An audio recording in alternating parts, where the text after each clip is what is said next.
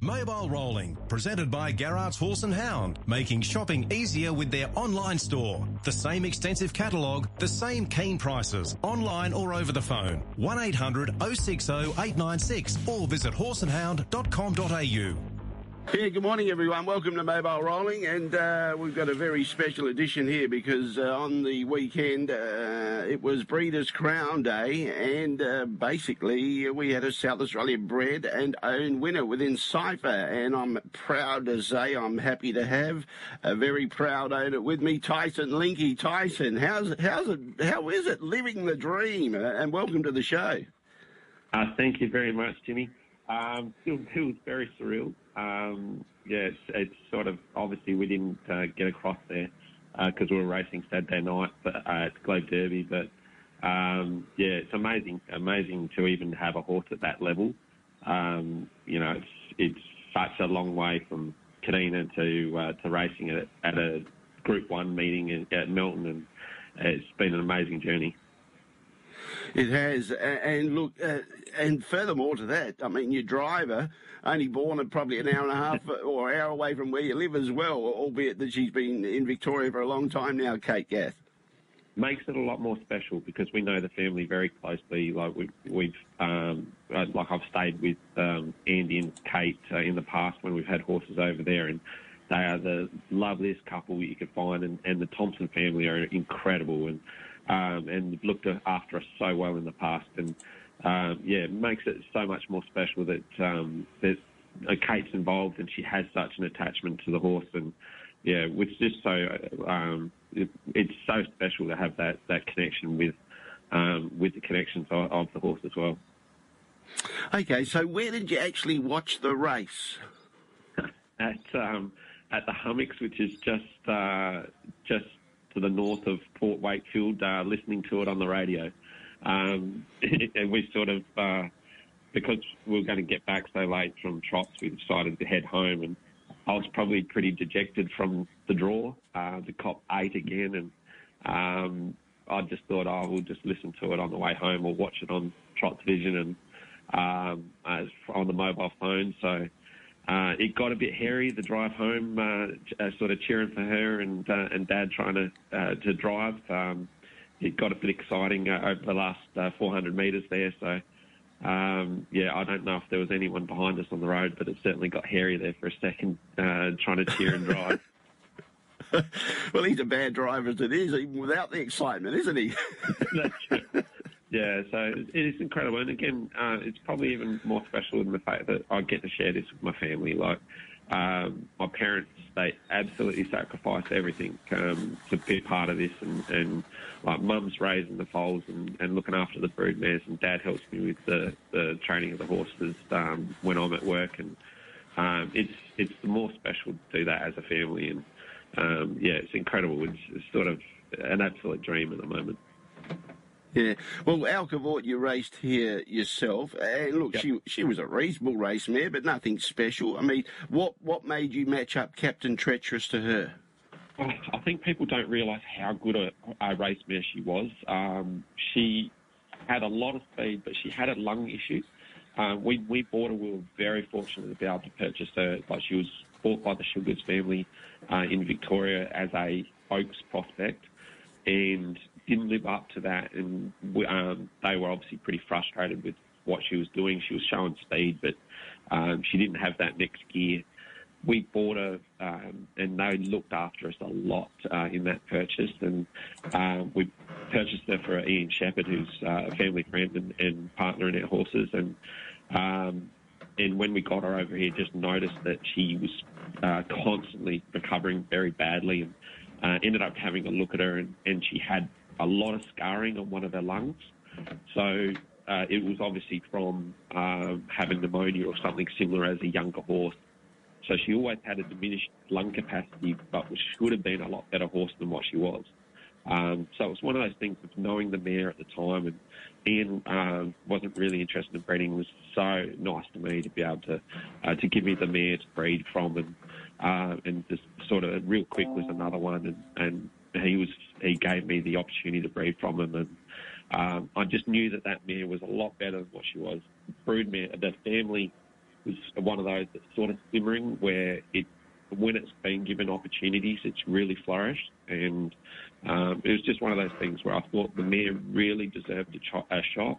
Um, Captain was obviously the best of uh, the best cross, obviously the Mott 3 to Falcon cross that has worked out uh, so much in the past. And it was sort of the, the, the right combination. It was the right size, the right. Um, so he would obviously improve that mare, and yeah, just that inside knowledge of knowing that mare should have been a lot, lot better than what she was. She just, yeah, had obviously issues from when she was young.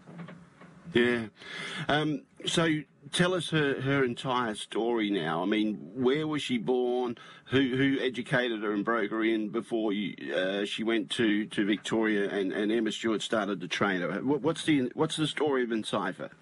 Um, we we obviously bred her and, and, raised her in SA in Kadina. Like um, she was born um, out the out the side of mum and dad's place.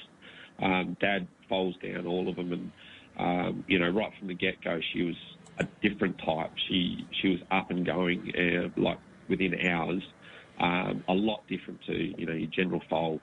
Um, so she was very precocious early on, and we raised her up um, to yearling stage. She was supposed to go to the yearling sales, and, and I probably chickened out just because the family didn't have that one real feature um, horse in the in the family yet that was up right right up close. Being a, a breeder that um, I, am not a known seller, I'm not a, a known breeder um, interstate or anything like that. Um, you know, we, we really nobody's in the sport, but um, I thought it was it was one of those things where I didn't think we'd get anywhere near what the sort of price that she should have got uh, if I did enter into sales.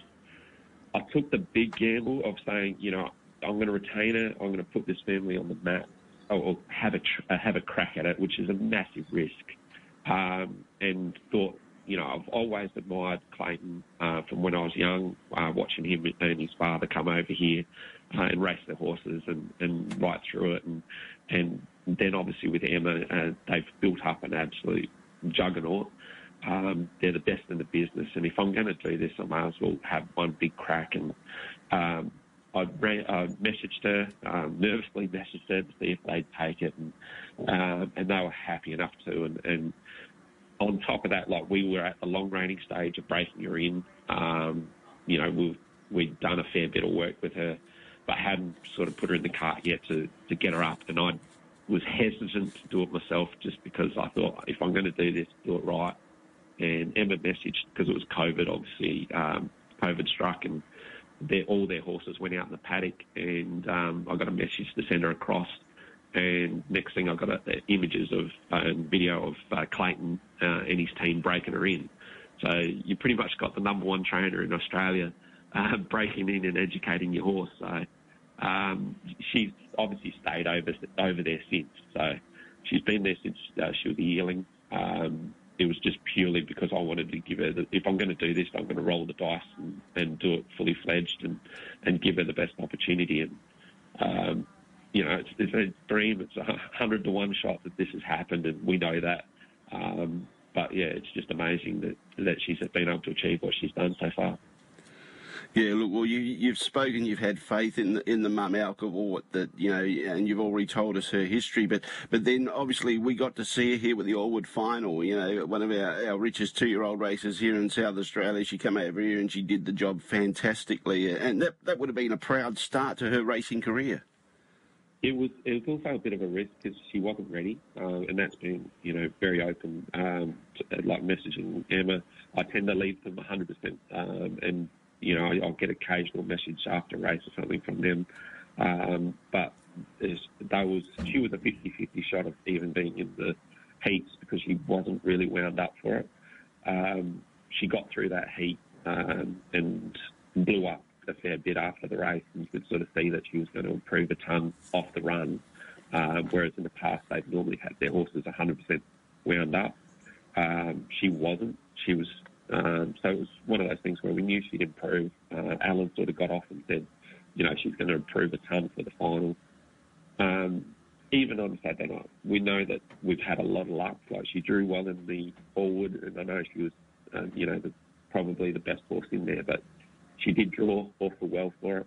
Um, and then Saturday night, we know that you know she's got a heck of a lot of luck with Sounds Perfect, um, sort of getting trapped on the inside. Um, you know, she's still sitting in the death seat, but you know, we, we're really enjoying this, and, and we have had a lot of luck to get here, and we know that. Yeah.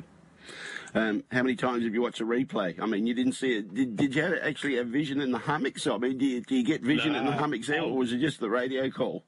I was too nervous to put the Trots vision on. In all honesty, um, my sister and, and mum watched it in the uh, back seat. Um, I was too nervous. I just listened to the radio call, and I was uh, dejected when I heard she was in the death seat again because, like, she's been in the death seat five or six races, and and I was really de- dejected when I heard that. And then, um, yeah, obviously when we heard Dan call her um, that she was holding off for Moreau Beta, which is just incredible. Um, yeah, we quickly chucked the, the Trots Vision on to be able to hear Kate uh, talk uh, after the race, and yeah, the way she spoke so elegantly about the horse and us, so it, it was really special. Yeah, uh, you're living the dream, Tyson. It's fantastic. You, you, took took a bit of a gamble, but it was a it was an educated gamble, and, and you're reaping the rewards. Are we going to see her here for the Southern Cross? I mean, is that it for her this prep, or, or are we going to see her no, for the Southern Cross? She's here for the Southern Cross. That was what I was. I was honestly a little bit surprised. I thought maybe they might give her um, the break in between here and the Beck Brent, um, but yeah, Emma was straight away saying that she's coming across this week. Um, so she'll be in the Southern Cross.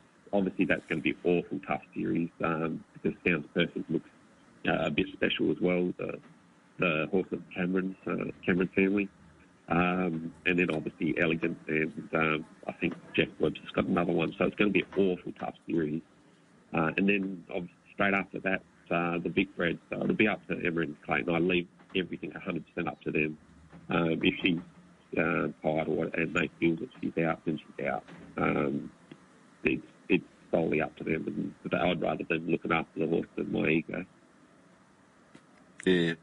Hey, well done, Tyson. Really happy for you and the family. Say hello to mum and dad. And looks like uh, uh, Tara Shea's your media manager as well. Say hello to everyone and, and celebrate hard with Encipher taking out the Breeders' Crown. Let's hope it's uh, the first of many to come down the track for the team, eh?